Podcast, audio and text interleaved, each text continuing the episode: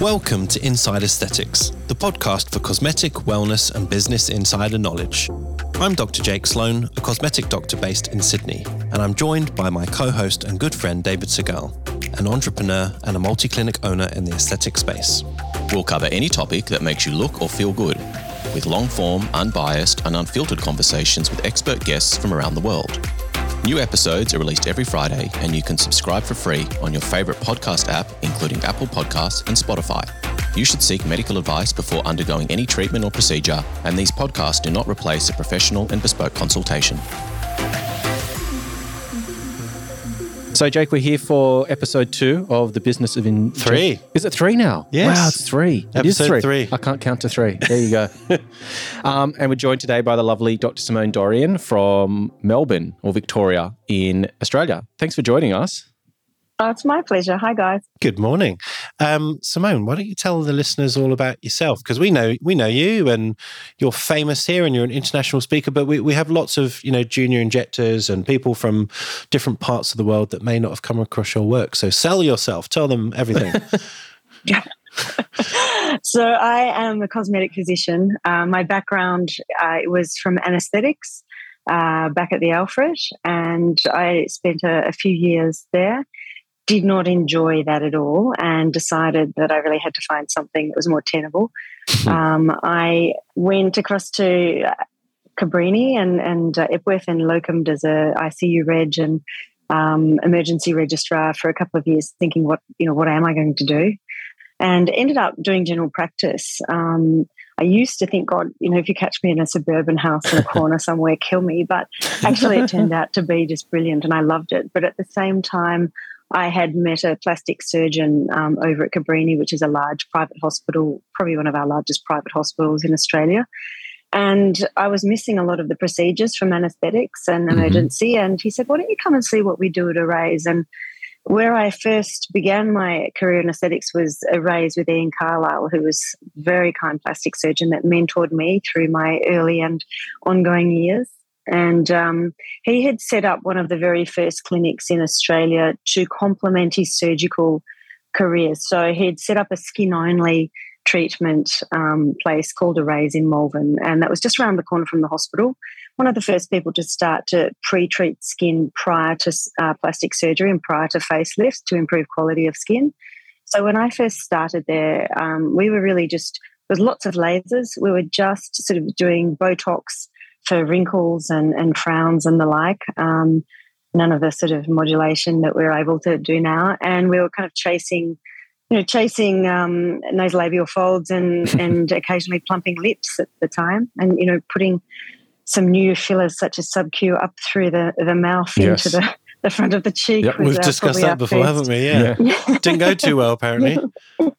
well, I never had any disasters, but you know, I think there are, there are more hygienic ways of, of placing implants. That's for sure. So, what, what year was roughly this when you first got into This it? was in 2004. So I um I was very timid, even though I'd done a lot of procedures. This um this was new to me and and very um you know when you're doing a procedure in in um, in anesthetics or ICU and emergency, you've got a lot of landmarks and a lot of very strict guidance about what you're doing, and you learn from hands on from people who show you how to do it, and you get a lot of feedback. You know, you you get a flash or you get you know a pulsation, you get a graph on a on a monitor, but this seemed quite you know there weren't any rules there weren't there wasn't a lot of anatomy taught particularly um, so I was very ginger. So I actually shadowed Ian for for half a day a week for a year before I dared touch a patient. Yeah, Very right. sensible, I think. Yeah, Yeah, well, it's a, it's a stark contrast to a lot of the injectors now who come out who've got lots of confidence and, and not a lot of skill or experience yet, who don't seem to have that fear factor. So, you know, that's that's an interesting point. I know we're talking about business today, but that it is an interesting point that that uh, that stark contrast between what's happening today and, and sort of where you know pioneers like yourself potentially started out. Yeah. And so, Yeah, so relating yeah. this to your business, so you started with Mm. someone and then So I how, started with Ian, and I actually stayed with Ian for eighteen years. 18 So- years, right? Yeah, I'm a loyal person. but he was a great mentor and he was very old fashioned in a lot of ways. And I think that was a really nice way to begin my business. He had, he also, I suppose, mentored me in a lot of ways about you know what my ethos would be in biz- in business, and it was first and foremost that I'm a doctor and these are my patients; they're not my clients. Um, and I know you've had conversations that. about that on your podcast. Yeah. So I kind of sit with with Jake on that one, but then sometimes you know, I have to remind myself that I, it's it's probably easier to get annoyed with patients than it is with clients because mm. clients brings in that re- memory that these are the people who are paying you yeah. and, and supporting your life. So, you know, but they are a mix of both, I suppose. But yeah. um, so he always believed that we were, you know, first do no harm and, and patient safety is the first thing, and that people will come when you know word of mouth sort of gets out. And we never ever advertised at Arrays, and I've never ever advertised and it's purely been word of mouth. And in that way, it's great because you get the patients that you deserve and that like you and you like them. They sort of weed themselves out pretty quickly. Yeah. Couldn't agree so it's more. been a very organic growth. You yeah. Know, we, have never sort of spent a lot on on um, pushing our wares or trying to sell anything. Yep. It's always been about patient education, yep. and and the rest just happens organically somehow. Luckily, yeah. yeah. yeah because I'm not a business person. Yeah, for sure. and, and, and sort of what were your like first thoughts or feelings when you started seeing these procedures being done? I mean, I know that it's it's quite a, a culture shock or it's quite a you know yeah. an adjustment period, and, and sort of just curious to get into your mindset of, of what that process was like of finding out about these treatments. Yeah, it was excitement yeah. for me because I'd been missing these procedures and, you know, I'm also really artistic. So I used to paint and sculpt, yep. you know, back when we had time before, you know, kids and life and medicine took over. And it was the most perfect blend of both of them. I couldn't believe my luck to have stumbled upon this or almost seemed to have jumped into my lap, which, you know, sometimes you're lucky enough for that to happen. So it was the perfect blend for me here. Yeah. And um, personal question Had you had any of these treatments done before you decided to start administering them yourself? And, and if so, like what, were your ex- what was your experience like? I'd had Botox before yeah. I'd before I'd done it. So I was 30 when I had my first dose of Botox. Yeah. Um, so it's quite a young starter, I guess, from that point of view. And um, I'd had the person who had done that for me had offered to train me in it, but I didn't feel a sense of connection or trust, particularly for that person. Um, and then I'd sort of thought about it, but no, you know, that sounds a little bit dodgy. I, am just not, that's, you know, it doesn't seem that interesting to me. But then when I met Ian and I went into Arrays to see what they were doing, it was a, a much more sort of holistic approach.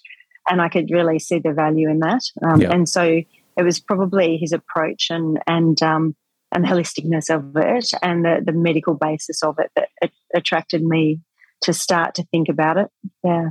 Was it? I mean, I'm sure you you had a good bedside manner, you know, prior to all of this, but presumably Do that. You know what? I don't think I had a nice bedside manner. Oh, you I didn't. kids that kind of softened me off. okay. I was going to say already yeah. from your first, you know, experience of Botox, you, you kind yeah. of saw how it maybe shouldn't be done, or, or maybe how you would mm. change how you speak to patients and so on. And then, you know, your your old mentor kind of, you know, grew that. I guess. Yeah, yeah. He, I mean, Ian has just been known, you know, th- through Melbourne for being just a really beautiful doctor. Mm-hmm. And, and he's like a giant teddy bear. People just love him, you know.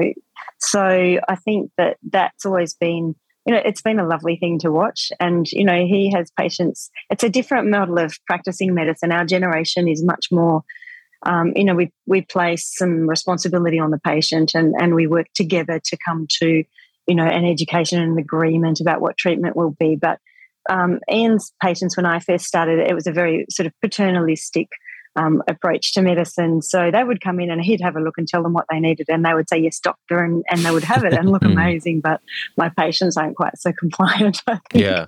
That's an interesting phenomenon, yeah. isn't it? How the sort of yeah. relationship between practitioner and patient has evolved over time to, well, from what, mm-hmm. what you've stated, um, mm. being happy to listen to the recommendations of, of the trained professional, whereas now everyone's got a supercomputer in their pocket and um, they're doing research and educating themselves. And so, some of them, some of them, some people are really good and knowledgeable and, and sensible, and yeah. there's other people that'll just grab a certain piece of information and without any sort of understanding of the background or the context or the anatomy or so on. And then they can actually make your life really difficult as a, as a, as a practitioner. Yeah, especially detangling stuff that they come across on Instagram. Yeah. It, it, look, it's great that they they have a, a an understanding of or, or, an awareness of something, yeah. but it's a double edged sword. Yeah, yeah. We just had a chat with Sebastian Cotofana and we were talking about that dynamic of education through social media. It's a bit of a slippery slope. Yeah.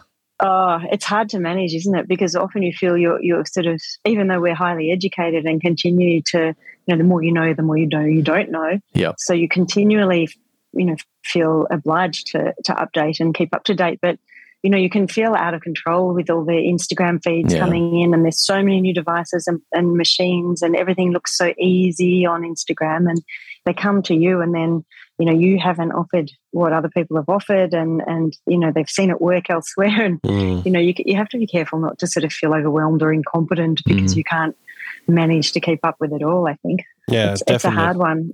Do you find that, Jake? Or? Oh, 100%. And, um, you know, just lowering that expectation is, is, is a good starting point with, with any patient, but forget when they come in asking for something specific. Um, wanted to ask you, so, so you're with Ian for a long time, but then at some Mm. point you, you jumped ship and went solo. So yeah, why did you so do that? Quite quite late. So I'd been I'd I'd had a, a, a clinic probably for the past oh five or six years, and it was getting busier and busier. So I was splitting my time. You know, it, it was very proportional. I didn't just jump ship all of a sudden.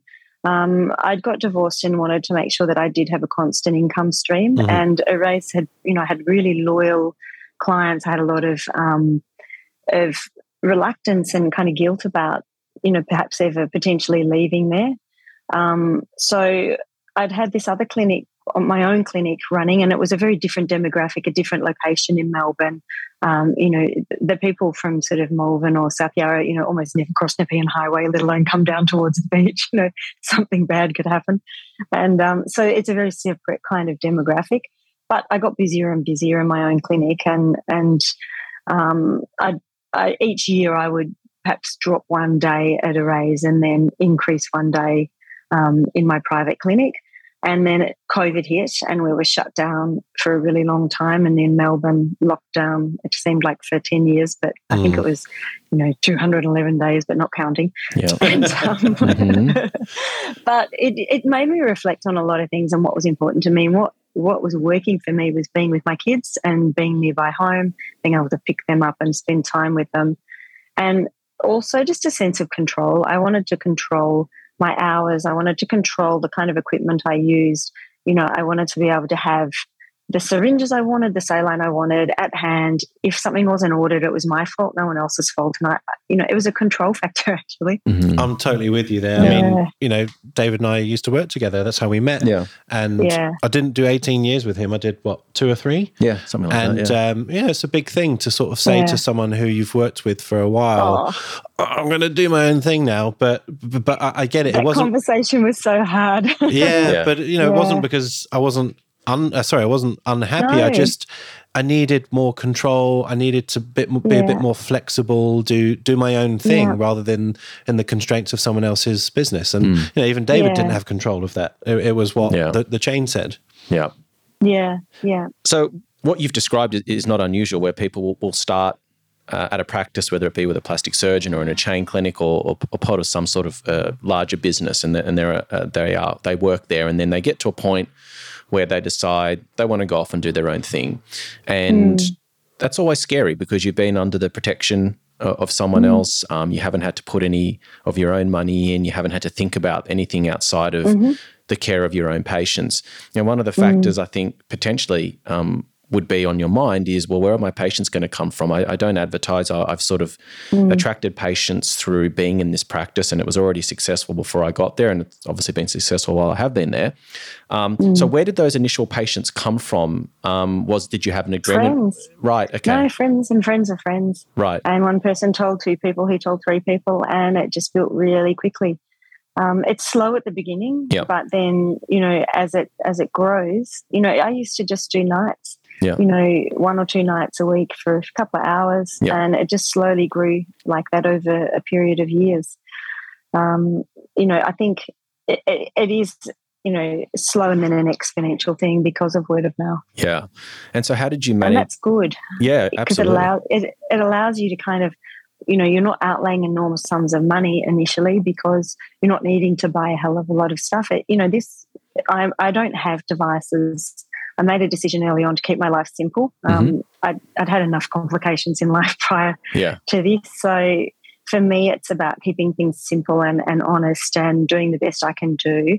Um, but really, what we do doesn't take a lot. You know, it takes products, it takes, you know, a clean environment, it takes, um, it takes needles, syringes, mm-hmm. you, but you know, you don't require a huge, huge, huge um, investment, and you can gradually grow it as you go. Yeah. But um, yeah, so people people just sent people, yeah. and um, and initially I used to try and make, they'd ring me or text me, and then I'd text them back, and go back and forth, and then it gets you probably know, Jake, how out of hand does that get? Yeah, the text tennis. it yeah. starts yeah, it, it, drives you crazy. So then I had to start to automate things to make my life easier. Yeah. And how did you sort of have that conversation with Ian and also those boundaries between patients that had been seeing you at Arrays? Yeah. And then wanting to potentially come and see you at your private practice and having that delineation. That, yeah. yeah. How did that work? Because that is a point of contention with a lot of injectors. Tricky. Yeah. Yeah. It was really tricky because, you know, I, I owe a lot to Ian. Um, so I talked to my sister. I'd made a decision early on that when I started my own clinic, I would not discuss it with the Arrays patients. Yep. Um, so, and I had a website, but you know, it wasn't. I wasn't advertising or anything yep. like that. So, it really, it, it's, it basically was. Um, yeah, I had a. I hadn't discussed it with any patients um, at the time when I was really considering just stopping at Arrays. Then I rang my sister, who has a long history in in HR, and I talked to her about you know how do you what is a good way to to end a business relationship and and maintain a, a relationship ongoing. Um, and she said, well. Her advice was great, actually. She said, The way you leave a relationship says more about you mm-hmm. um, than the way you start it mm-hmm. or the mm-hmm. way you conduct yourself in it. And yeah. so it was really important to me to leave on a good foot. So I made an appointment with Ian to discuss it, and and it was so hard. I was so nervous. Um, you know, I was so worried he'd be upset, and but he was absolutely fine and completely understood, and, and was grateful for the eighteen years that we, yeah. you know, that we'd been together at Arrays, and and you know, and just as usual, his usual lovely self and very supportive, and yeah. and you know, he understood that family obligations, you know, needed to come before yeah. business obligations, and that this was the right thing for me at the time. Yeah, that's really nice. We're still yeah. friends, aren't we? Yeah, we are. Well, I, I think yeah. that um, I think this is potentially I could be uh, could this could be a little bit ageist to say, but I think there is a little bit of a, a, generational challenge with with younger people who aren't comfortable having those face to face conversations, which potentially could be confrontational. They're not used to communicating. Oh, I wasn't either. yeah, yeah, sure. Yeah. But I guess you've had the, you yeah. know the benefit of growing up in a slightly different era where you know mm. not all communication was via Instagram or text message or WhatsApp or mm. whatever it is that you use. And so yeah. I think that we do have a point now where people I think most people are inherently good. And I think that most people want to do the right thing. But I think that there is this challenge with people not being comfortable with confrontational. And confrontation doesn't always need to me need to be um, negative. Confrontation just means, you know, you're, you're, you're, discussing something you might not be entirely comfortable with. It's outside of your comfort zone. Mm. Um, there could be some you know you're not sure how it's going to go. So all these fears around not being comfortable having these conversations i think can sometimes lead to people doing things that are perceived to be dodgy. They don't have that conversation. They potentially lie about what their next move mm. is they're not comfortable being honest because they're not they're not experienced in, in, having these sorts mm. of conversations. And i think that potentially can take something that was you know, per- perfectly reasonable. You want to move on and do your own thing as an employer mm. of many years. I, I, know that people aren't going to be with me forever. Um, this yeah. is potentially a stepping stone in their career. They might want to go off and do bigger and better things or try something on their own, and, and that's completely fine. But I do think that sometimes people run afoul in this in, when they're exiting a business, and not because they set out to do the wrong thing. It's just because they're not comfortable mm. having these conversations. And I've found you know, even if I'm disappointed someone's leaving, the fact that they've come to me, they've had a face to face conversation, they've made their intentions clear, we've got a an agreed um, sort of exit strategy in terms of when you're going to leave, how are we going to handle patients, um, you know what's what's acceptable, what's not, and then you can go on and, and have a relationship into the future. But I think it is an issue. This communication issue, I think, does plague a lot of people, and it sometimes turns some relationships quite sour. I, I couldn't agree more. And it's mm. actually funny. We were mentioning text messaging just a minute ago, Simone. When patients often do this, they'll text you with a complication uh, or a question about mm. an outcome. And I think the best thing to do is nip that in the bud and say, mm-hmm. come and see me.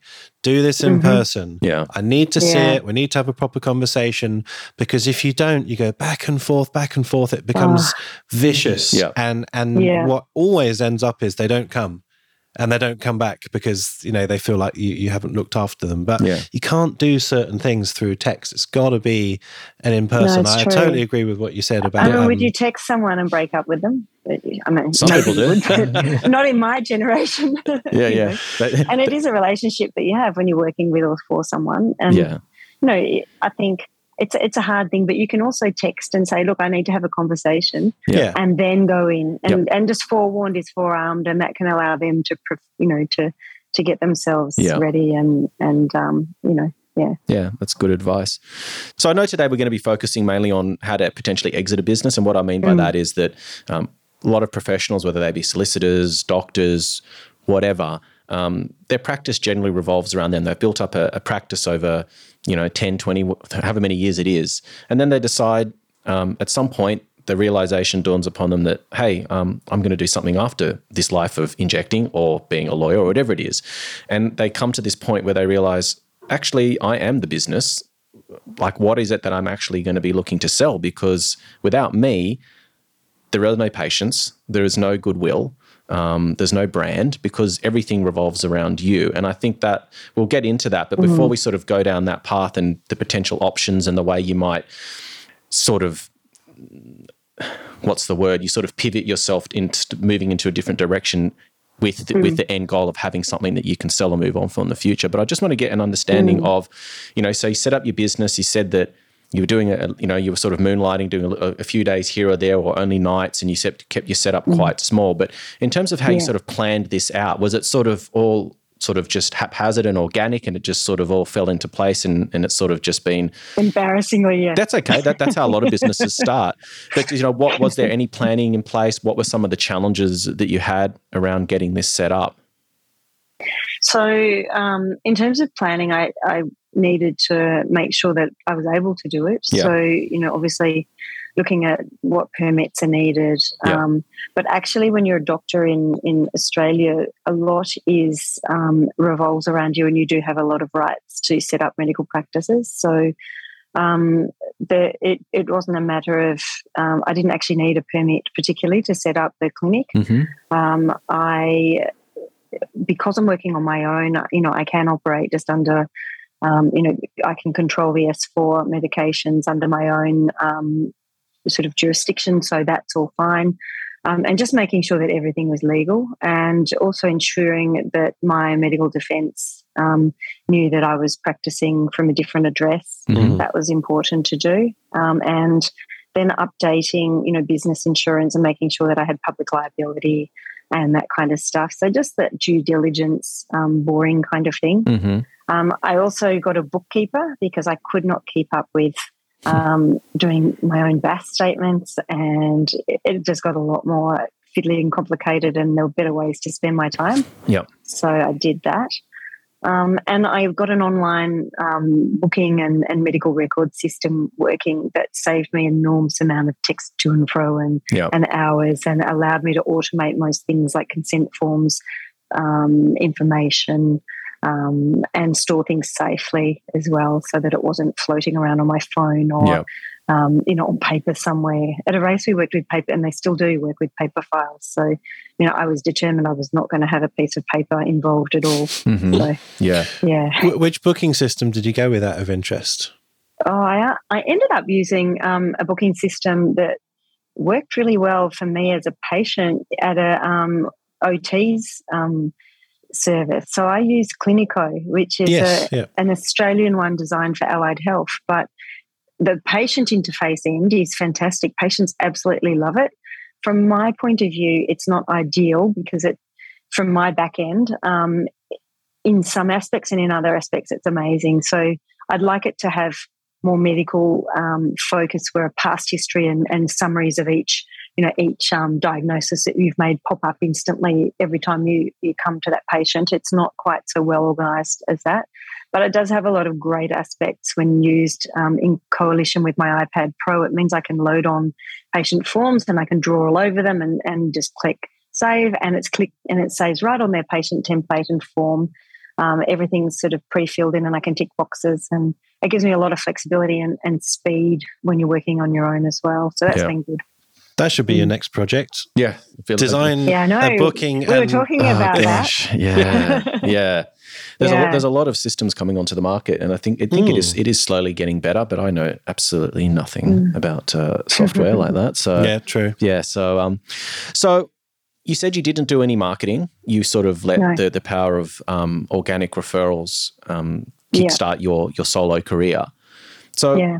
what sort of timeline were you looking at, and can you just sort of give us an idea about what that that process was like in terms of how it built up because yeah. there's sure there's a lot of injectors listening to this who are either just yeah. starting or they've started up recently um, yeah. and that that sort of working out how you're going to find it's patients a slow yeah. build so yeah I, I, didn't want the wrong kind of patients yep. and i didn't really want to attract patients um, that wanted to find um, like a chain a chain clinic attitude. I didn't I they want I needed patients that wanted to see me particularly and that were interested in a natural approach in mm-hmm. an in a um in you know a naturally proportioned aesthetic that could afford treatments without searching for bargain basement prices. I didn't yep. want to have to bother with that.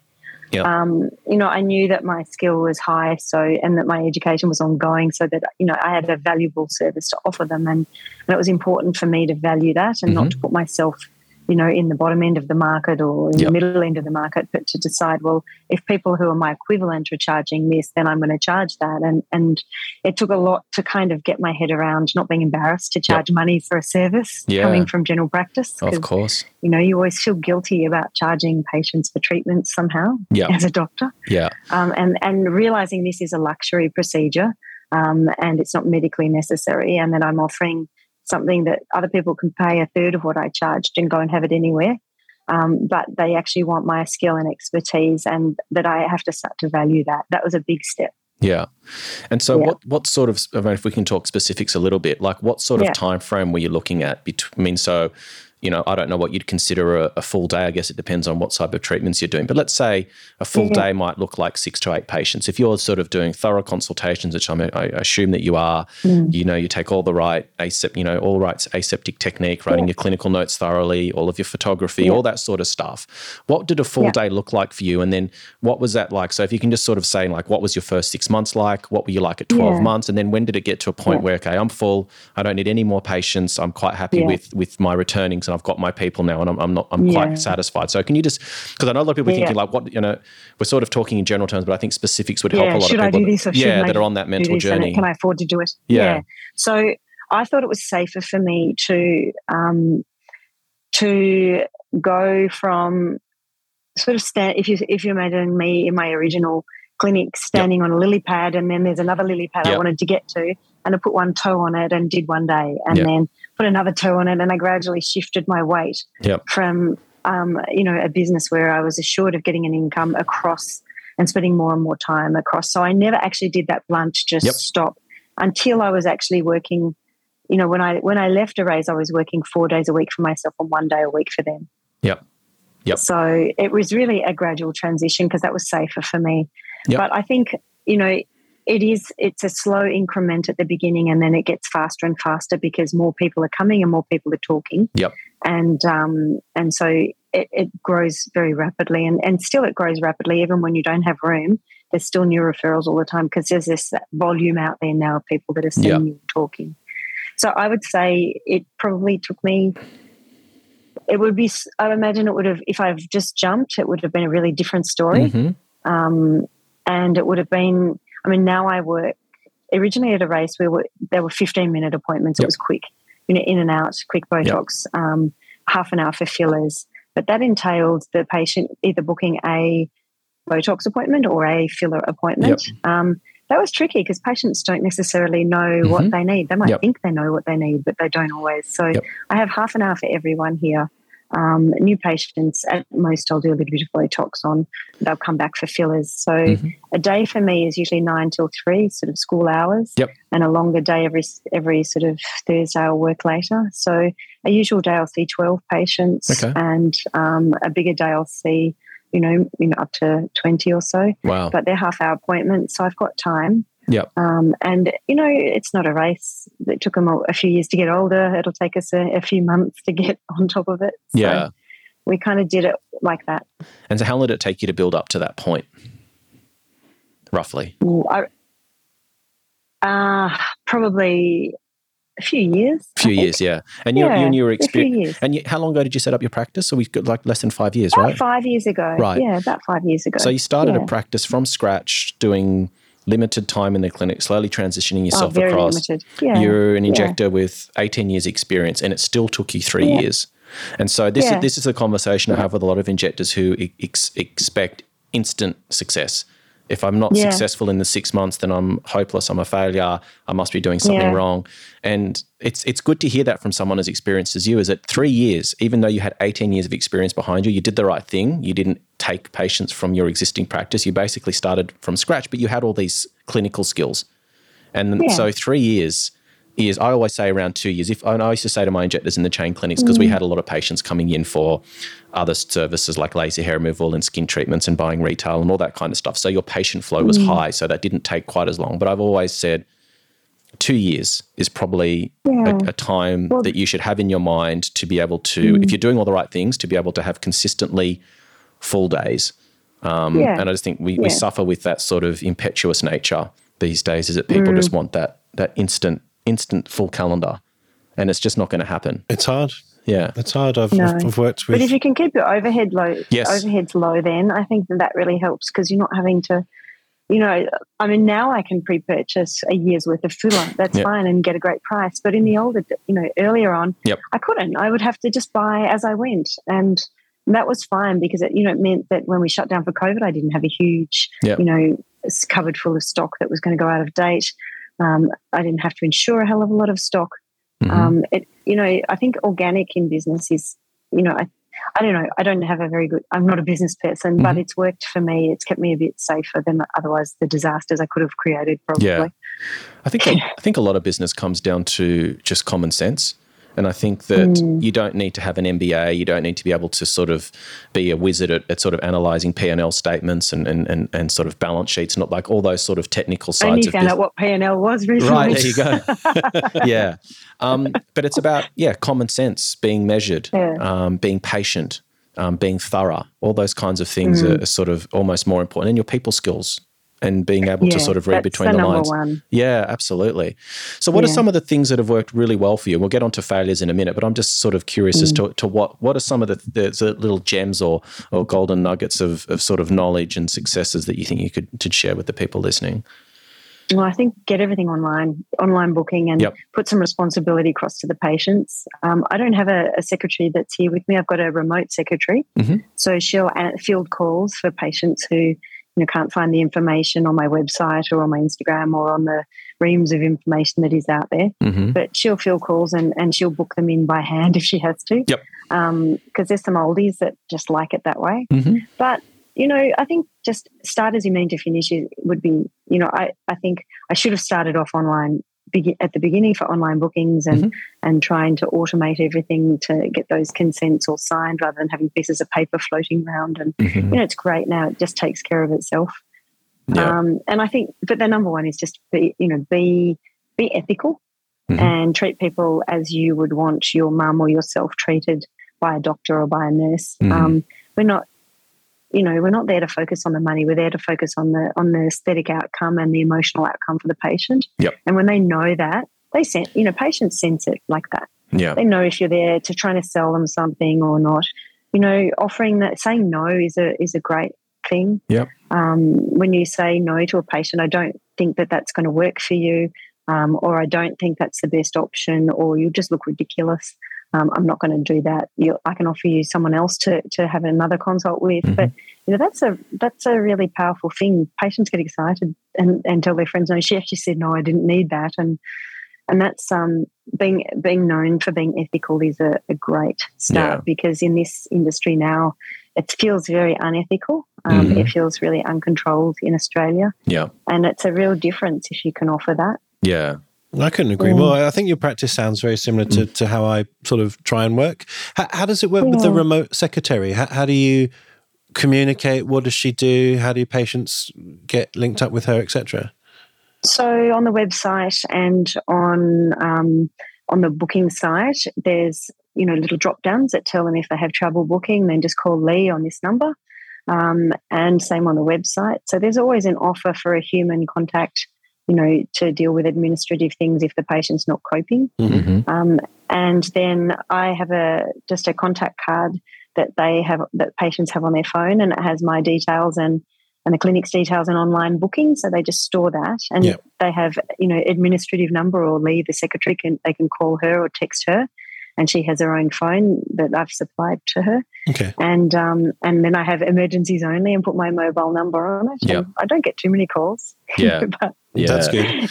And you know, um, one, one of the challenges that we found in, yeah. in our clinic is that you, you employ a new receptionist, you need help, or, or maybe yeah. someone remote, but they don't have an understanding of the industry or treatments ah. or complications. So Lee has been my patient for 20 years. Oh, wow. Okay. Years. So oh, she so was she was one of my patient. very first patients. Yeah. Oh, that's clever. So she's a patient and a friend.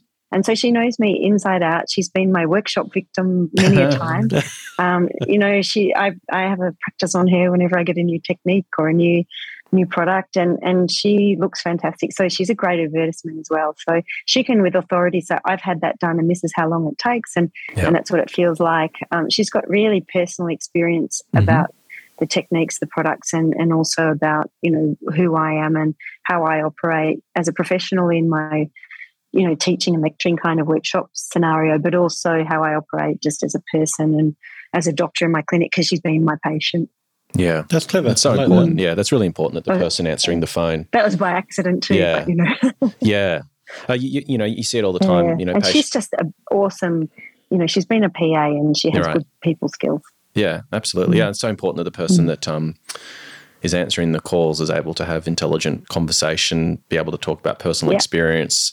You, you, you know, yeah. you see it a lot these days. You've just got people on, you know, they get a crash course from one of the pharma companies for half a day on this is how Botox works, and mm. here's the phone, and yeah. go book me hundred clients.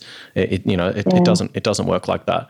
So no, yeah. But she's important legally too because Absolutely. you know she is the first person that they ring up and complain to yep. if they've got a problem, and the way she handles it makes all the difference in the world. So she'll reassure them and you know and and you know connect them with me and re- reassure them that I will get in t- contact. And you know even with the really tricky ones I have difficulty with I actually often hand them to her to manage better because she's great with the patients and they really like her. And um, she'll also come in and, and sit in the clinic with me if I need it. So mm-hmm. if I have to have a difficult discussion with a patient or if there's you know I can only think of one case where I felt uncomfortable but and I had to come in and just be there in the background so that I could, you know, be ma- just manage it that way as well. I felt more reassured.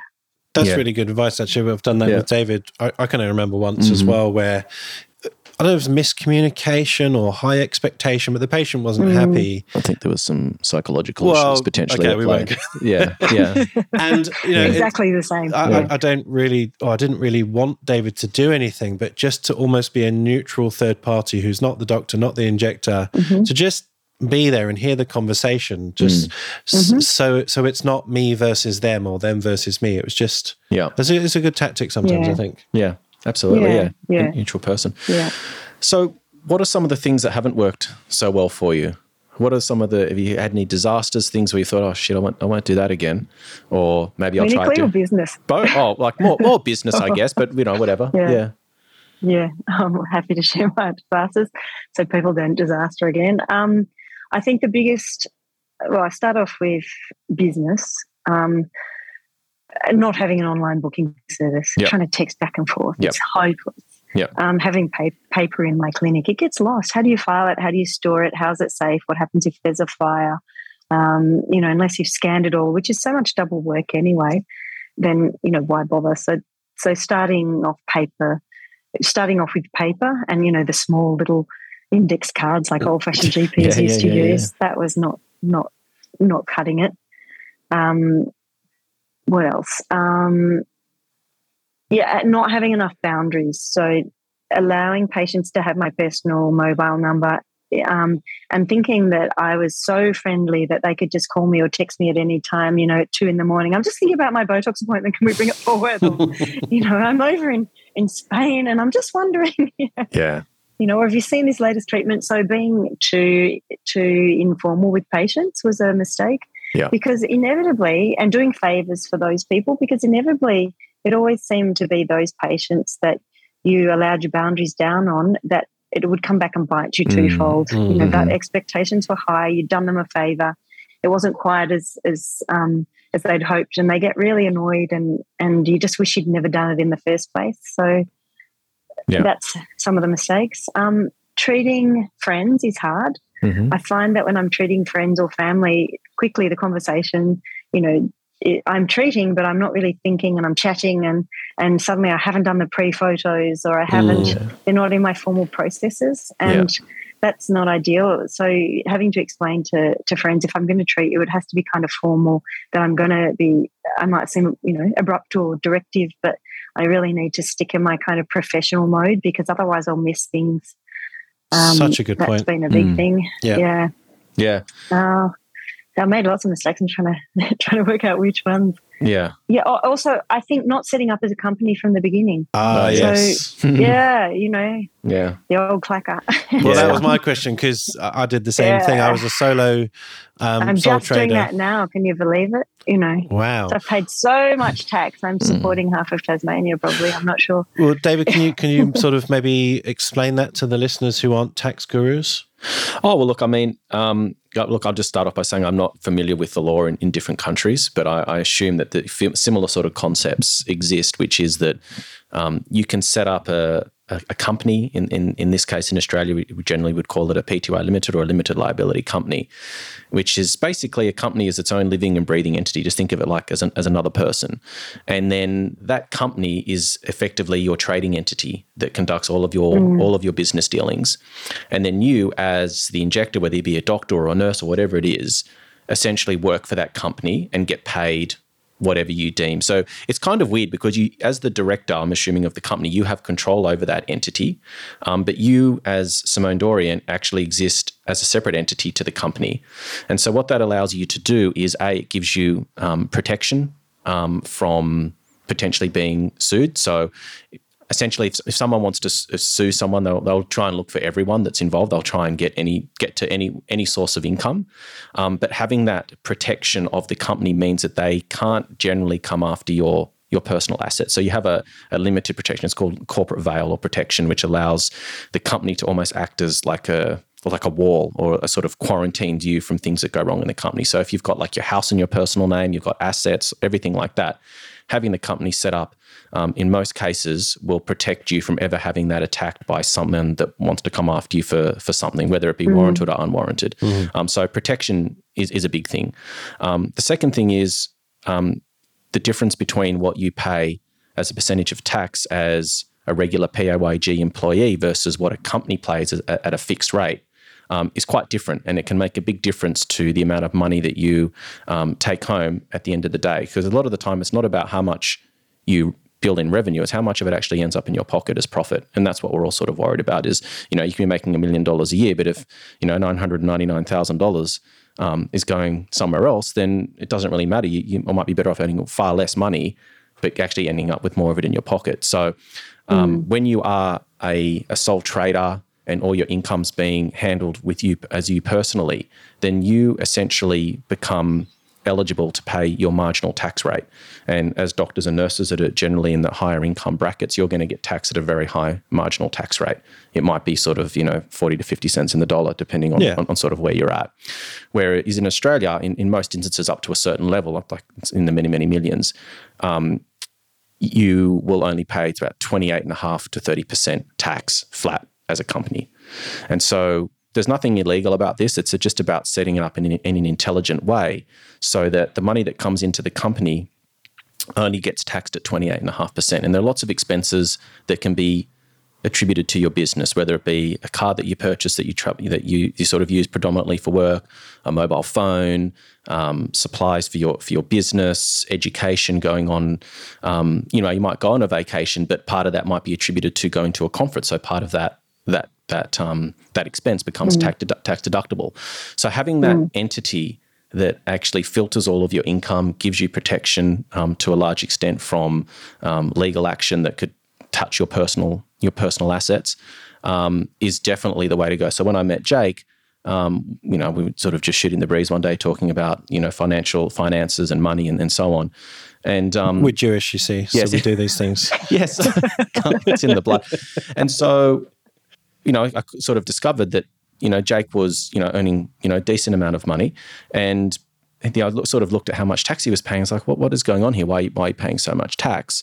And, you know, this is the advice I'm getting from my accountants. And, you know, I'm pretty sure this is correct. So one thing leads to another. I had a conversation with him and the accountant on the phone, and it worked out that this accounting firm um, were, were typically set up to look after doctors, but doctors who were working in sort of like a public health setting where they were mm. getting a, a, salary from the hospital. And so yeah. when you're an employee, you don't have the ability really to um, pay yourself via via your own company. And so I put him in touch with with a different accountant who was familiar with this type of, of structure and setup. And now, even though I'm sure your income's gone up between now and when I spoke to you last, but I mean, just as a percentage, the amount of money that he's now putting in his pocket or was putting in his pocket then, even on the same income level, was much more. Yes. So it's it's I guess the point I'm trying to make is that it's it's really important that you seek out the counsel of, a good accountant who understands your situation, potentially looks after people in a similar space, which is why word of mouth is so important. You will find there are people, just like in medicine or, or whatever it is, you find people that subspecialize in, in certain things. And there are practitioners out there who are very familiar with this industry and how it's set up and what doctors and nurses are doing and how to optimize your tax situation so that all the hard work that you're doing and all the money that you're making, um, most of it ends mm. up, although as, as most of it as legally possible ends up in your pocket and you've also got a greater level of protection if something yeah. goes wrong simone you said you mm. you've changed to that model quite recently so i'm just changing so how did that come speak. about uh, like how did you realize or or decide that you need to set up a business I think I'd known for a while just because, you know, everyone has a business that runs a business and runs it as a company and and not many people are actually working as um, as independent contractors or as sole traders. Um, so there must have been a reason, but it just seemed like a big jump and and you know having to make all these appointments to discuss mm-hmm. it, and then it actually just got to the point where I was, sort of like, "Come on, Dorian, this is ridiculous. Just go and go and talk to someone." You know? Yeah, I think it, there's a I have a reluctance. I don't know if everyone else feels it, but you know, it's like seeking advice professionally. It, it sort of seems um, in some ways it, it, seemed like a waste of money or, mm. or, it might not be for me i'm not that big i don't need that advice but actually you quickly can become you know bigger than you thought and and you know setting up from the beginning it would have made so much more sense and i would have been my assets would be protected now and i think you know and talking to you david as well it just made a hell of a lot more sense to do it yeah yeah mm. it's, just, it's just these little things and i think that and that's why it's so important to um, reach out to your to your people, your community, people who are potentially outside of your practice that are good at business, or and just getting an mm. understanding because I think it's it's it's it's really easy to sort of sort of fall into you know your insular sort of little bubble and and sort of not realize what options are out there or who to talk to. I mean, it's really important, and I, I said this on one. I think it was either with Natasha or one of the people that we we spoke to was about having that that team around you. You know, yeah. a, a, great lawyer um, someone yeah. that understands, and, and and hopefully before the shit hits the fan, you know, like sort of, you know, w- when you're in a panic and someone's coming after you, yeah. or you've realised you've got a tax problem, or whatever it is, you know, you, that you messy cleanup. yeah, you don't want to be making like rash decisions and just going for the first person that you can find because yeah. you're stressed and you want to resolve something. It's really important, as you said, you know, start the way you want to finish. Um, have that team around you, a great lawyer who's looked at all of your consent forms, all of your medico legal side of things. Because I've seen a lot in this industry, people just go, oh, you know, can I just you know, they'll get a consent form, they'll sort of copy it from someone else, they'll add a few little lines in here, and then mm. that, that's their consent form. And look, that might be okay. Um, it might not be. Um, but these are things that are really important to have looked at by a lawyer to make sure that, you know, you're protected. All of your consent forms are giving you as much potential protection mm. As, as, as possible. Um, you've got a great accountant that really understands your financial situation, what your career and, and personal goals are financially um, understands how to make sure that you're paying um, as little tax as possible, still operating within the confines of the law. Um, potentially, even a financial planner could to think about, well, you know, at the end of the day, when and we'll get to this in a mm. minute, you know, when I do mm. decide I don't want to do this anymore, I want to start winding down or go do something else with my life. Um, what does it look like when I want to exit from this business? Because everyone's always so concerned about, well, how do I start a business? How do I how do I become successful? How do I do this? How do they how do I do that? But very very seldom do you hear people talking about, well, how do I get out of this business? And mm. you know, mm. some of the experiences that I've had working, you know, in and around sort of people in private equity and people that buy and sell businesses for a living, that's almost the question that comes before anything else. Before they even work out how mm. they're going to buy it, they're going to work out how the hell they're going to get out. Mm. Um, yeah. And that's something that is a very foreign concept um, to many people, particularly medical professionals. You know, like the idea of starting a business is daunting, let alone working out, thinking 10, 15, 20 years ahead. How am I going to get out of here? Yeah, our mm. hands are the job. That that that that's what it yeah. boils down to, or, or for most it's people. It's interesting though, Jake. You know, why do we seek a professional mentor in our medical side of thing, a clinical mentor, but we're not seeking business mentors? Because when we went to medical school, we didn't discuss any of this crap. Sadly, yeah, I, I really yeah. think that well, we should do. Well, I think your training prepares you to work yeah. in a public health setting. Yeah. This whole this whole concept of private practice in aesthetics is relatively new. Yeah, um, yeah. I mean, look, taking this back even further, I know my children, unless they choose business, will never be taught about banking or savings or interest or mm. um, inflation. It just yeah. doesn't come up in our education. Yeah. So mm. it's quite sad, really. Yeah. Well, and, and at the end of the day, I mm. mean, your chosen profession is your is your vehicle to where you want to get to in life. You know, whether mm. you're cleaning streets, cleaning people's homes, you're a lawyer, you're a doctor, you go to work every day to do a job to attain something in life. Now, hopefully, you're doing something that you love because then it doesn't really ever feel like you're working. Um, but at the end of the day, this profession is a vehicle to allow you to buy the things that you want, be able to provide for your family, be able to go on holidays, be able to have a nest egg when you decide you've had enough. It's a vehicle. So it's about how do I drive this vehicle in the most efficient mm. way that's going to give me the reward that I want or that I need when I decide that I've had enough.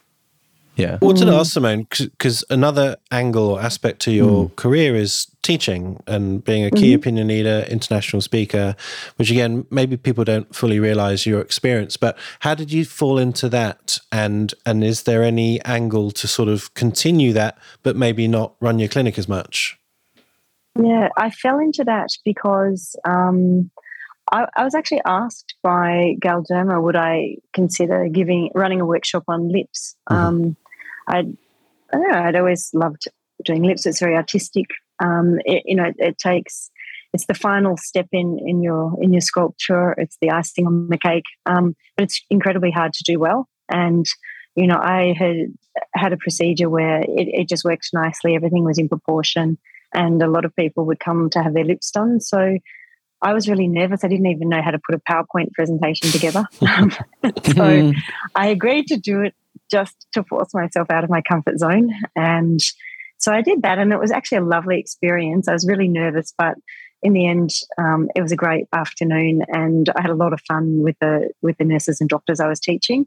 And I realized I loved to teach. I, I hadn't done a lot of teaching of medical students or anything before because I'd you know sort of been a, a registrar and then and then working and um, but it was just a lovely experience. So I agreed to do a few more, and then I, gosh, I was asked to do um, to be one of the Australian ambassadors for a program for Galderma that focused on communication called the Harmony Program, and it was this program that focused on things other than just injection techniques. It was about you know how to how to not how to spot dysmorphic patients, how to treat patients well, best communication, how to take a thorough history and examination and put it all together into a, a gold standard consultation. So it's about consultation skills.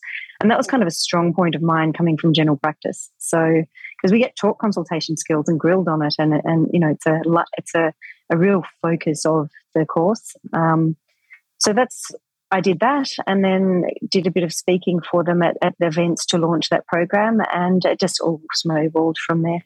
Mm. And so, do you still continue doing as much of that, or are you sort of stepping away? Um, I, I tend to do only not small workshops anymore. I just mm. don't have the time. I tend to do the bigger events um, when I'm asked if if if it's a good sort of thing. I think so. I'll do um, bigger events for Galderma. Usually, just I, I I don't have multiple different companies that I work for, though I, I don't think it's unethical to do that. And I'm starting to think it's probably more ethical to do mm, so. Yeah. Um, I don't particularly want to be known as, you know, one company loyal, even though we're always influenced by who we're buying for. Mm-hmm. I think mm-hmm. it's important to educate about safety and about techniques, not about um, not sell someone's gel for them. Yeah. So yeah, I now I, I like doing independent things the best, where I'm allowed to talk about what I really do in my clinic, where what I really, how I really use the products, what my favorite products out of various ranges are for different indications, um, where I'm not hamstrung by not mentioning a competitor's brand, because we all use all the brands, and it's important to kind of share our knowledge and be able to compare one to the other, and that's how we learn. Yeah, we can't talk about just one brand.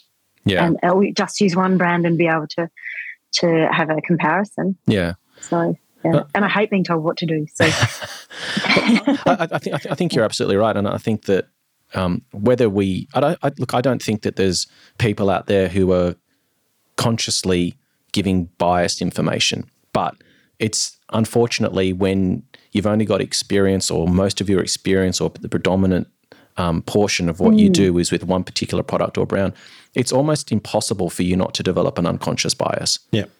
So, yeah. And, and that's well, something. yeah. Is, sorry, go ahead.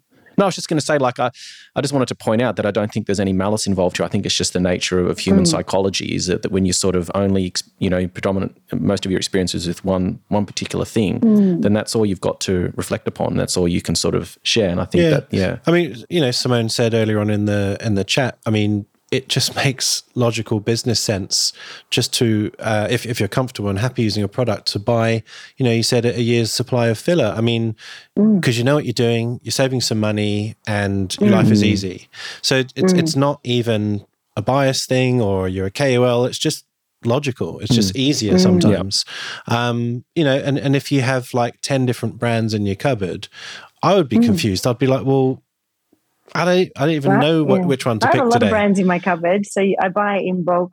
Um, you know, from with products that I really like, yeah. um, and then I have niche products as well. But sometimes what I do is I swap with some, you know, with colleagues as well to see what other things are like, and and particularly if you're treating a colleague, often I will actually be treating with their preferred brand, mm-hmm. and I'm getting some experience in that too. So that's been really a great thing yeah. to do. You know, I sometimes you know work with Neve Cordiff and we swap patients yep. or we hmm. mm-hmm. see each other, and and it's a, a great thing to do um, to gain their inside expertise and and to have a play with their products as well. Yeah, that's a good idea. I was, I was just thinking from yeah. from the business chat again. Have you done your own training? Do you do your own paid mentorship where people come and learn no, from so you? I'd, I'd set up to do that. So you can see in my clinic behind me. There's two beds there, and in my in the in my mind's eye, I'd thought about running mentorships and having, you know, a couple of patients and a couple of doctors in and, and being able to train them. But it's been so busy at the clinic just with patients that um,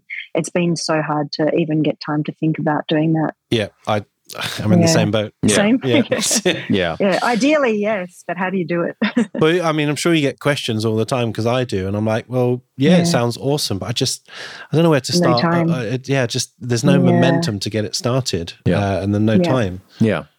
Yeah. So should we move on to the exit? The exit part. Yeah, the exit of, of the discussion. So, um, sure. oh, this sort of came up. You and I were having a coffee. Uh, mm. It was almost a month ago now and we sort of spoke about you know what does life look i think i said you know what does life look for you after you've decided you've had enough injecting? And i guess you know this mm. is not saying that you're about to retire or you you know thinking about retiring but anyone that's got any common sense at all will be thinking about well what's the next stage of my life look like? And i've built up this thing how do i make the most of it? And not only from a monetary perspective, but there's also an element of legacy there too. I mean, you've built something up, you've got all these patients that, that you're treating. Mm. You want to make sure, as someone that, that cares for your patients, that when you decide to hang it up, that they're going to be in the hands of someone that you trust, that you respect, um, that I guess uh, aligns with your philosophies and ethics, um, perhaps even mm. some of your aesthetic, you know, nuances as well.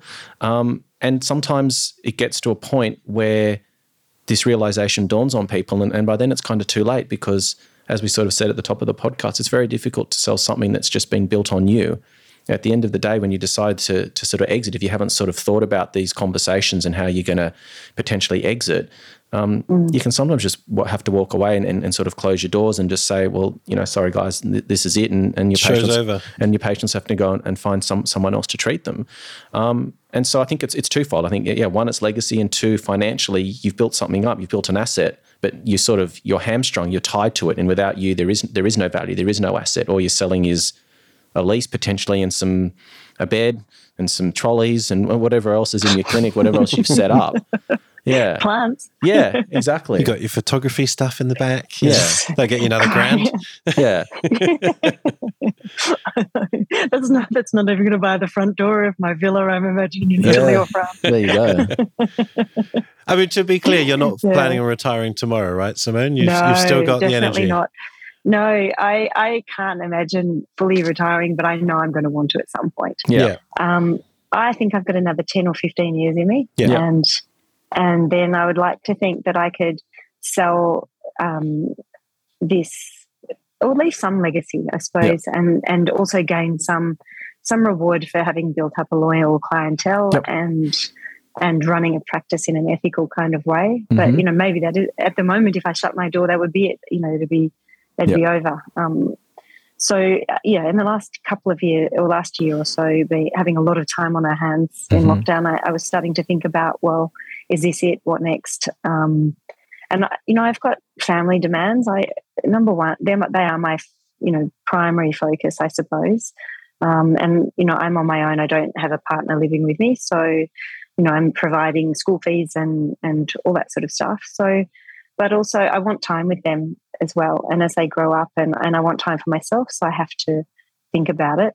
So, yes, I know. I think I need to start to to work out how I can either have someone to take over the business in a with an understanding from the onset that that's how they're coming in to be mentored and and the question is how then do you make sure that they are loyal and mm-hmm. and how is it you know is this a does that begin as a contract or mm-hmm. you know mm-hmm. I'm not even sure where to begin with that yeah um, how do you guarantee someone you doesn't you've mentored for two or three years and given them a day or two a week and you know your patients are seeing them when they can't get into you that they don't just go around the corner and mm. open up mm-hmm. um, i mean i've never worked under a to be honest i've never worked under any sort of litigious style contract as a mm-hmm. gp i worked with you know just a normal old contract and when i joined Erase we didn't have for the first long time we didn't even have a contract you know if it was it was a goodwill you know it works for me it works for you so i'll stay and we'll have you and it worked beautifully mm-hmm. but i think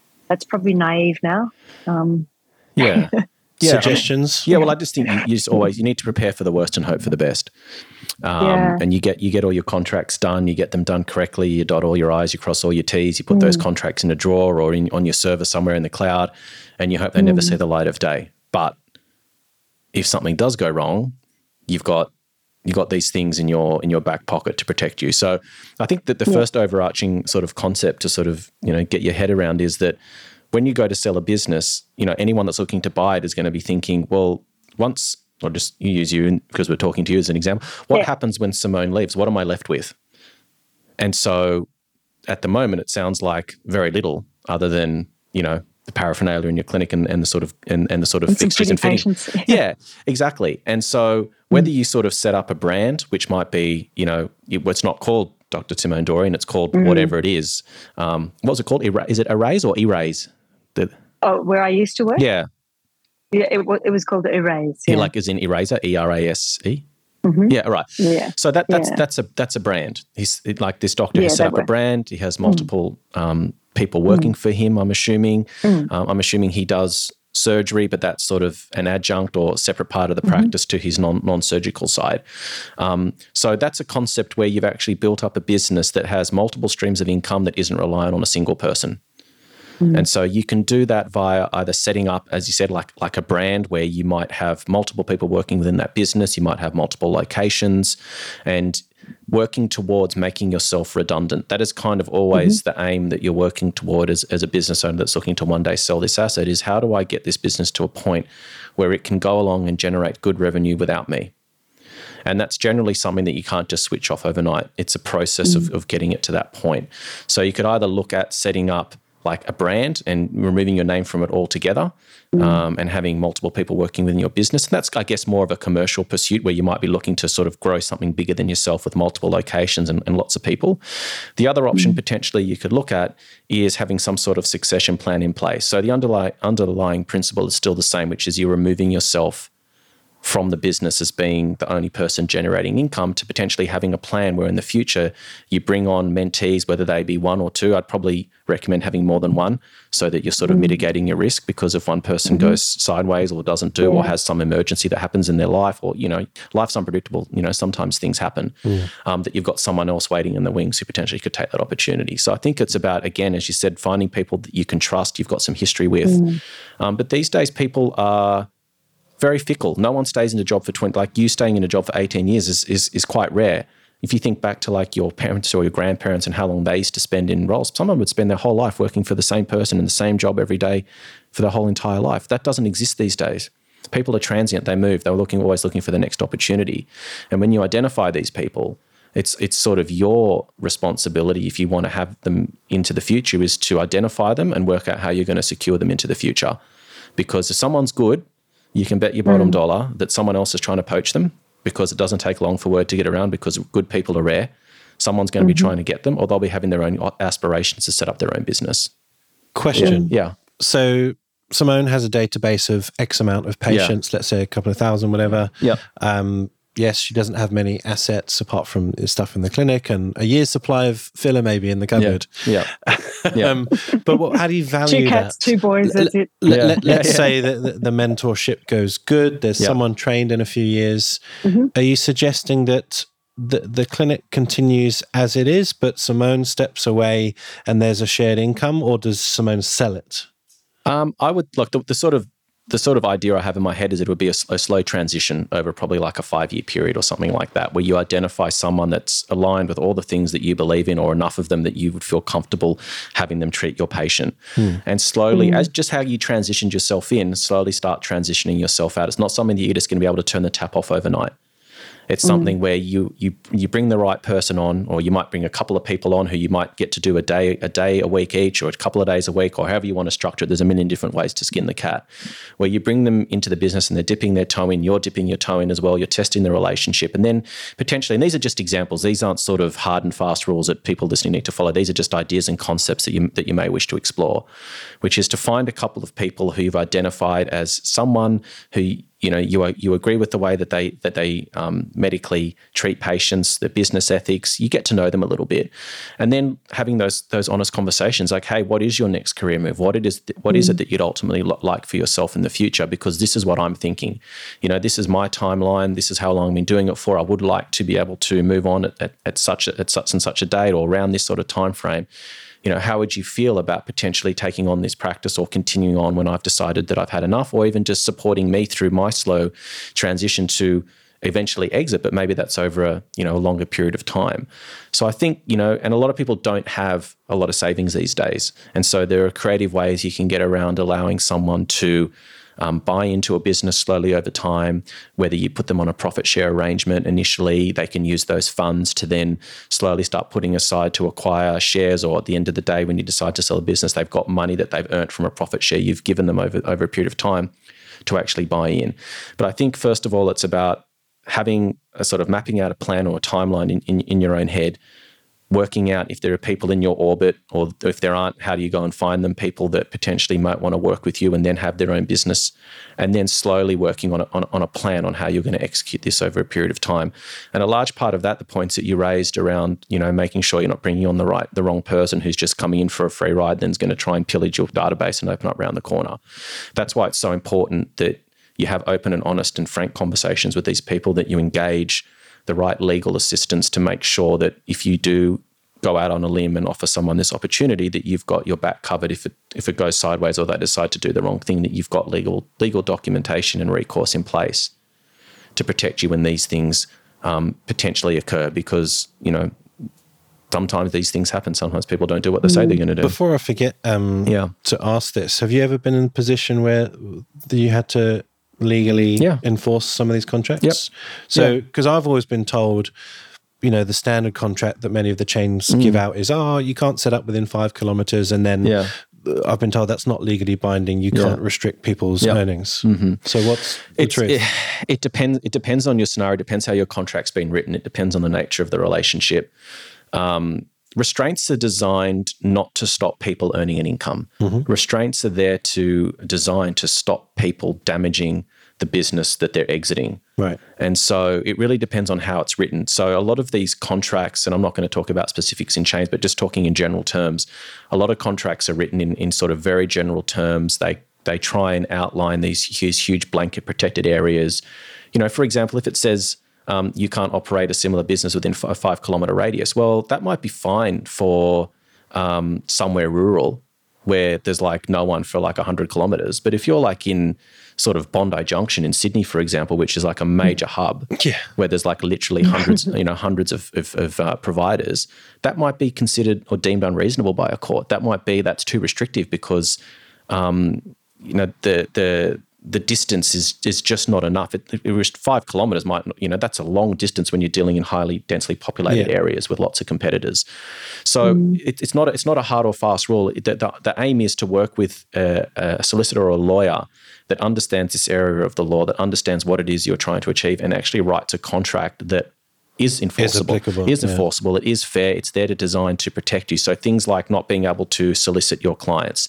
You know, social media is a dangerous one as well um, because a lot of injectors, in my experience, get around this compete issue. They don't actually solicit a client directly, but what they'll do is they'll put up social media posts saying, "Well, I'm over here now," um, and even though they haven't directly contacted someone, the fact that they've advertised it and put it up um, means that the contract that you've written or that they've signed is, really doesn't protect you from that kind of thing. Mm. So even having sort of mm. sensible conversations around you, the way you manage social media. So maybe it's a policy that they work within your practice. They can't have a professional social media account. It needs to be a social media account that is that is shared by the practice. Mm. That they're not mm. they're not allowed to take photos of patients unless they're done with the, the clinic camera. There's no mobile. There's no mm. photos taken on on mobile phones and iPads and things like that. So mm. you've got some control over these before and afters because what will happen is they'll take these before and afters and then use them mm. to market their new business. But they've actually been produced with your patients or that belong to your business. Mm. mm. Um, mm. And so social media is one of these really dangerous tools. Um, it's a mm. double edged sword, which can it can be great, but it can also lead to a lot of disasters as well. Yeah. How, how do you feel about that sort of mentorship model uh, for an exit? That, that would be much more comfortable for me than the concept of opening, you know, a multiple site business yeah. You know, that's not who I am. Yeah. Um, and I'd be so far out of my depth, I yeah. think, in that way. The, the other thought that I had, and that's one thing, is I would like to mentor someone, I yep. think, eventually to take over. And that would, you know, involve finding new premises, yep. larger premises with two to three rooms, because potentially you have to, you know, I want to be able to work the days I want to work. And and you know, if I'm cutting down, then and you want to keep the same income, I'm going to have to have more people working for me. Yeah. But um, so new premises definitely would have to be involved, and that's doable. Um, the other thought is, can you or would would a business owner of an existing business be interested in taking over mm-hmm. um, a business like mine by rather than um, than them buying my business and premise? Then you that you amalgamate yep. the business, so you take your business into their business for yep. five years before I retire, yep. and then um, sort of have the patient slowly transition in mm-hmm. that sort of sense. Yeah, that's that's that's possible, and you've seen that a lot with like sort of large corporations that have like it happened a lot in the dental industry. Um, right. Where, like, I think it was called Dental Corp, they came in and sort of approached like lots of dentists around the country and said, "Hey, we'd like to buy your business. We need you to work with with us for the next two years. Here's a here's a chunk of money now, and here's a chunk of money at the end. Assuming everyone does what they say they're going to mm. do and does it the right way, then you'll get this at the end. But they sort of rope you into the business um, for a period of time after the transaction has sort of taken place or part of the transaction has taken place. Mm. And it allows them to then keep you in the business for a period of time to slowly transition people across. So it's not just shutting off the tap. So, yeah, definitely you could look at becoming part of someone else's practice as well. But a lot of that will come mm. down to as well is, you know, min- mitigating the risk of your business, all the things that you've done in terms of having a paperless environment, all your systems, your processes, your compliance, all those mm. sorts of things. Any sort of diligent and sensible business owner will be looking at a business. And one thing they'll be looking at is well how much profit do you generate? How much revenue is coming in? What's your cost of acquisition? What's the profit at the end of the day? All those sort of financial questions. But the, and the other things i'll be looking at uh, what are the what's the risk profile with this business? What are all the things that could go wrong? And they'll be looking at things like, you know, your medical compliance, what's your record keeping like, how easy is it going to be for us to sort of take your database and put it into our database? How have you sort of you thought about your software system and what that's going to look like in terms of if you do need to export that client database and put it into another system? So all of these sort of questions will start to come up. And as I said, it'll, mm. it'll be it'll probably be a two pronged conversation: one about the financials and one about the risk. And so mm. you sort of have to have both of those things sort of tied off. And you just basically, it's like handing someone a present. It needs to be neatly wrapped with a bow, nice and easy for them to take over. As soon as someone has to start deconstructing stuff and there's documents over here and that's over there and this patient file, like that becomes mm. like a shit show. That becomes too hard basket for a lot of people. So the more that you can package things up and have all your ducks in a row, mm. the easier you'll find that sort of process. Are there people that can do that with you, guide you through that? Yes, they exist. My, my feeling would be that the mentorship just from knowing what I know mm. about you, Simona, it seems more organic. It seems more what I think you would enjoy doing mm. as well. You know, but that that third scenario of of sort of handing over to another company, you completely lose mm. the control, and then mm. you're almost just sort of working for you know franchise again before you mm. exit it's sort of right. less palatable well that that's how i heard that mm. maybe i got that wrong i mean there, there are people out there that, that that may want to they've got like a single practice and just because you've got a brand or a large business doesn't mean you're going to have multiple chains or that you're, mm. you're a mm. franchise there are people out there that might have a large successful practice who just want more you know you, you sort of hear about these companies merging all the time mm. like a larger agency buys a small, slightly smaller agency and these things happen in, in the medical space as well so it's not there's not mm. There's not one way to do this there's like high there's hybrids. There's there's lots of different and probably scenarios that I haven't even thought of as well. Yeah. Um, but that is the, the general the, the underlying general principle is work out how to make yourself redundant, identify good people, and de-risk your mm-hmm. business and and sort of have everything sorted out from a compliance mm. and sort of business organization, mm. all your or legal documents and everything just taken care of rather than an afterthought or something that you're scrambling to do at the last minute when you've decided that you've had enough. Because a lot of that time, people might reach a point where they've decided they've had enough. And it might just happen quite quickly. Sometimes these things don't sort of, you know, they, they sort mm. of, some people, most people don't have a 10 year plan. It's sort of, they wake up one day and go, God, I've had enough of this. Yeah. And then all of a sudden you're, you're desperately trying to do what should have been done over sort of three to five years in mm. sort of 12 to 18 months. And you'll make mistakes. You won't get the true value for your business. You sort of, you got these time pressures. You never want to make sort of emotional decisions when it comes to business decisions. You want to be able to separate your personal emotions and be able to deal with things methodically and on their own merits. And when you're rushed, or you've got like a tight timeline, a lot of the time that stuff can sort of be compromised. Yeah, definitely. Mm. Um, what about you know you've got all this knowledge, experience, and, and obviously your skill. But if you if you put your syringes down, you can still teach, share, mentor, yeah. lecture, travel, mm. and and do all of those things. I reckon mm-hmm. you know we probably haven't had a generation of injectors who have kind of done that. That uh-huh. they've either injected or they haven't injected but I don't think we've mm. had a, a, sort of a generation of injectors who have sort of, you know, stepped back but become professional educators, as it were. Mm-hmm. So that that could be an option as well. Yeah, and probably the reason is because you know it, it doesn't in any way pay nearly as much as mm-hmm. as actually being you know having your hands on and, and treating patients. So it depends how much it's you a do. Sacrifice it. in a way. I guess it does. You know the the big guys around town that are flying around the world constantly. They're paid you know a lot to do that and and that's you know easily enough to cover their yeah their um what they'd be losing you know on a quiet sort of day of yeah. practice yeah well i guess the other the concept is mm. you know what are you doing with your income during and this isn't a question to you this is just a general question for everyone to yeah, sort of think right. about which is what are you actually doing with the money while you're generating it so in all yeah. these golden years where you're making all this you're making all this money you know you're buying handbags and sports cars and all these all these sorts of things that are not going to provide you with any sort of return on, on investment.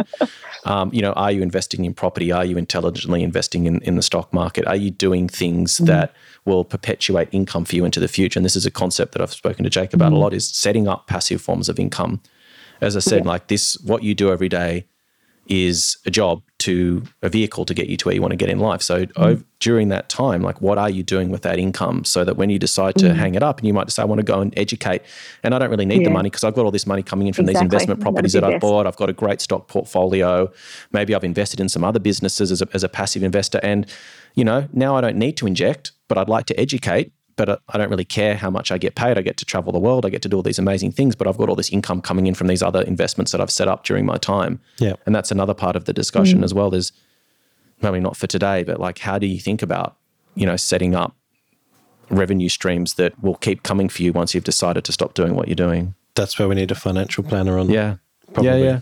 Yeah, and just surround yourself with people. Mm. I mean, I think a lot of the time you, you mm. sort of get caught in in your own little bubble of, of you know, you know, you guys in this industry, you're probably talking to doctors and nurses and whatever else. Mm. But like, are you talking to people who are business people? Are you part of like a business network of, of sort of like a, you know, there are these business networks around where there's people in groups who are accountants and lawyers and property developers and all these types of thing. Like, you know, start circulating, start mixing, start meeting with these people. Yeah. I've actually got a question. Yeah. Have you spoken to colleagues, you know, similar age group or period of their injecting where they're, they're having similar thoughts? Have you got their, get, got some of their ideas? I think uh, most of us seem to be working on our, you know, looking at passive ways of earning passive income, you know, for the future. Mm-hmm. So concentrating on look, it depends. A lot of us have school fees and, and you know, demanding kind of um, bills and, and expenses to to manage. But I think in the back of my mind, it always is, you know, you you know, what are we going to do with this, and how am I building an income for my future? Yeah. Um, but no, I haven't been involved in business groups or really been talking to to many people about it mm. because I think you get busy, particularly as a you know working on your own you sort of get busy with your patients. Yep. You can't really discuss it with them. And then you might be at conferences and things, but there's other things taking your attention and your responsibilities there. So mm-hmm. that's a good idea. Yeah, maybe you dedicate yeah. once one day a fortnight or a couple of days a month to focus on your business, but not injecting and doing things that are helping you set up the next stage of, of your life is just is just how, sometimes you just need to dedicate those mm. days. I'm not talking to patients today. This is a day where I'm going to go to I've got a, a, breakfast meeting with my with my group of, of of entrepreneurs or people. They're entrepreneur groups that you can join as well. And that's you spending that time focusing on this because it's very hard to be, you know, worried about your patients and, and clinical care at the same time as using a completely different part of your brain um, and, and, mm. doing something that, and uh, again, probably something that's quite foreign to you initially. And I don't mean you specifically, just you generally. Um, how would anyone know this stuff unless they've been taught or, or spent time doing it? You, you, just wouldn't. It'd just be like me deciding mm. I'm going to do medicine one day. Well, great, go to university and, and get a degree. You know. Yeah, so, yeah. I have to say, I, I think me and mm. Simone are very, very similar. Like we were trained as doctors. Now we're trained as injectors. We do our thing. We're, we're very accomplished at it. But outside of that, I feel quite naive. I feel silly turning up to an entrepreneur's breakfast because I'm like, mm. I'm a fake. I don't know what the hell I'm talking about. and I don't know where to start and yeah. I don't know where to stop. And it's, it's very yeah. difficult. But, you know, most people like helping other people. And I think, you know, having that vulnerability and saying, look, you know, I'm a, I'm a successful injector. I'd like to learn more about business. I'd like to start networking. I'd like to start meeting people who can give me different perspectives or different knowledge or, yeah. you know, and it's just, it's just a different strategy. Yeah. And, yeah, there's nothing wrong with knowing nothing. I think the first thing is admitting that you know nothing, which I think a lot of professionals have a lot of trouble doing because they're really smart people that did well at university. So there's a little bit of ego there potentially. And so I think that being, um, you know, honest enough to say, yeah, mm. I'm really good at this, but I know nothing about this. Yeah help me. Most people are happy to help. I'll come with you, Simone. I'll buy you a flat okay. white. we should set up a retiring injectors WhatsApp group yeah. and, and see who joins. Oh, yeah. yeah. Um, did we want to get onto one of these questions? Yeah, go for I, it. I thought it was a, a good question. This is from Asha Ahmed. She's in the UK. Um, long question, but the, the bullet point was, and, and maybe you can answer this, Simone, how do you know when maybe you have emotionally decided that you're going down the and winding up your business sort of pathway. Obviously, it's not tomorrow, but even having this discussion suggests that it's at least somewhere in, in the back of your mind. Mm. Um, and so, what is the sweet spot of sort of winding down while still maintaining yeah. your quality of life, which is exactly what you said about the school fees, yeah, etc. Just before mm. Simone answers, I think you know just to sort of you know further not qualify what you're saying but maybe just you know people get life insurance policies people get insurance for their cars it's not because they're expecting to have an accident mm-hmm. but they're preparing for something that might happen so just because you're thinking about it now oh no yeah, sorry yeah, i didn't yeah. mean it that way I, it's, it's a good thing you're yes. thinking about it but you know mm. maybe you didn't recognize it a year ago and now you do so yeah yeah the spot was having time with my family and freedom yeah. and downtime yeah. and peace. And, you know, when you're on holidays and you think, oh, I don't want to go back, mm. you know, but then you're back and it's great. But then maybe the proportion of time, and I'm not there yet. You know, I know I'm still, I still love my work. I love my patients. Um, you know, there's some that there's some days where you're more irritable than others and, and other stuff's going on in the back of your head. And, and that's when I know I need to take some days off or, mm. and I need that flexibility. So I think it's it was the culmination of enjoying that downtime and having time to think about what how I actually like to spend my time, mm-hmm. and that you know there's always plenty to do when I'm on holidays. You know, I'm not going to be lost. You know, if I did retire, but it, it's it, it's maybe when when I'm starting to dream of more time off and more time with the family, and where I'm more irritable than I otherwise should be. I think that's probably where I need to. St- I mean, that's why I'm starting to plan now because I know I need some more time off. I can't just do this full time because it's procedural all day, every day. It's a killer. Yeah. yeah. So you know, you can afford to take time off, but it's also dead time in the clinic, and nobody else pays the bills, and there's no yep. income coming in. Yeah. Um, but yeah, I think it's you've got a duty of care for your patients as mm-hmm. well. You know, you can't do this full time for decades and decades. I, I really don't think, and stay fresh unless you you have other things in your life as well. Yeah. yeah. There's a second part to the oh, question, yes. but I want to ask Simone another one in the meantime because it just popped into my head. During our chat, you, you had a delivery of your Profhilo. And so, oh, yeah. you know, as an injector, the, uh, uh, our industry is constantly evolving. There's new things and it's exciting. I still find it exciting. And you've been doing it longer than me. And I can tell yeah. you're excited to try a new product. So, yeah. Again, it's not like that boring job where you sat behind a desk for 20 years and you're like, fuck this, I'm I'm done. I I, I kind of feel like there's all there's all these new toys to play with that it might be hard to eventually go right i'm not doing this anymore so do, do you feel that way yeah i do and you know i listened to tim pierce's podcast as well and he talks about you know, a similar thing that he thought initially if he transitioned across to um, just purely aesthetics that he would be bored within a matter of months. But every patient's different, every face is different, they're unique challenges, and it's art. So you know, people, it's it's a release for your creativity, and you keep wanting to create. You know, you keep wanting to challenge, and and and it really is. You know, every face is a challenge, and it, and it's a piece of of art to work on, and a, a new person to get to know so it, it's actually that that keeps me interested.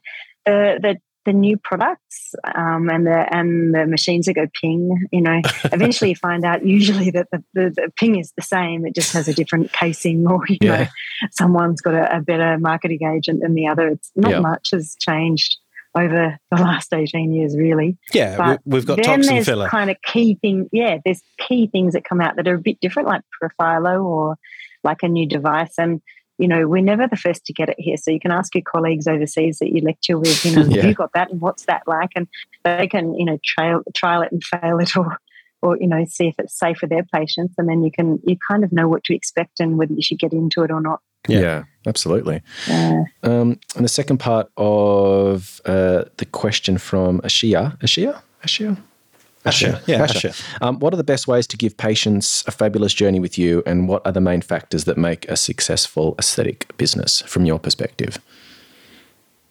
Um, genuinely caring about your patients, yep. I think. Mm-hmm. And if if you have a patient that you can't genuinely care about that is annoying or demanding or difficult or it just you just wish was not your patient, you have to work out a way not to treat them and, and to to move them on to someone else that they'll have a relationship with because yep. it, it is um, you rely on your patients yep. to follow your advice and to have a good re- to have a good relationship with you. Because if you you don't, then you know your chances of being sued if the communication breaks down.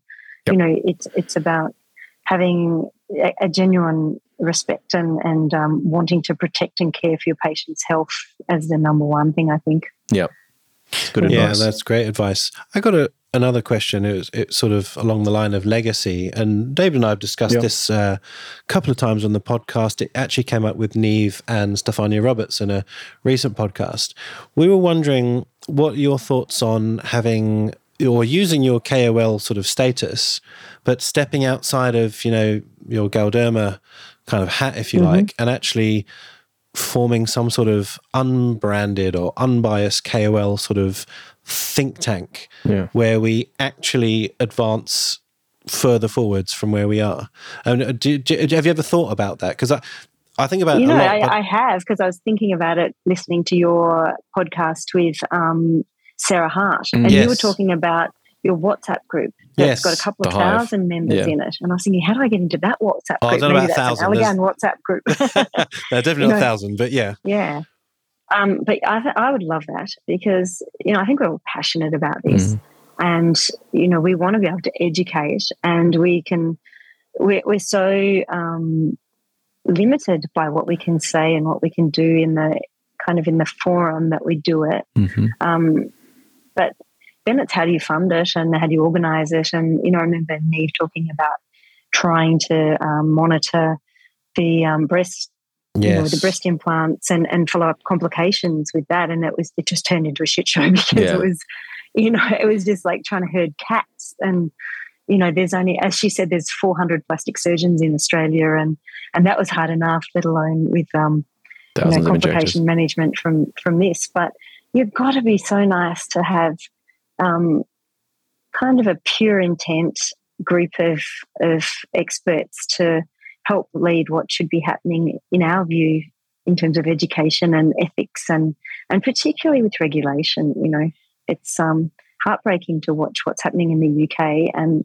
we're just marching along the same snail trail there it's mm. um yeah, yeah I, I, think it's got I think it, it would be ideal yeah okay Food Very good. Yeah.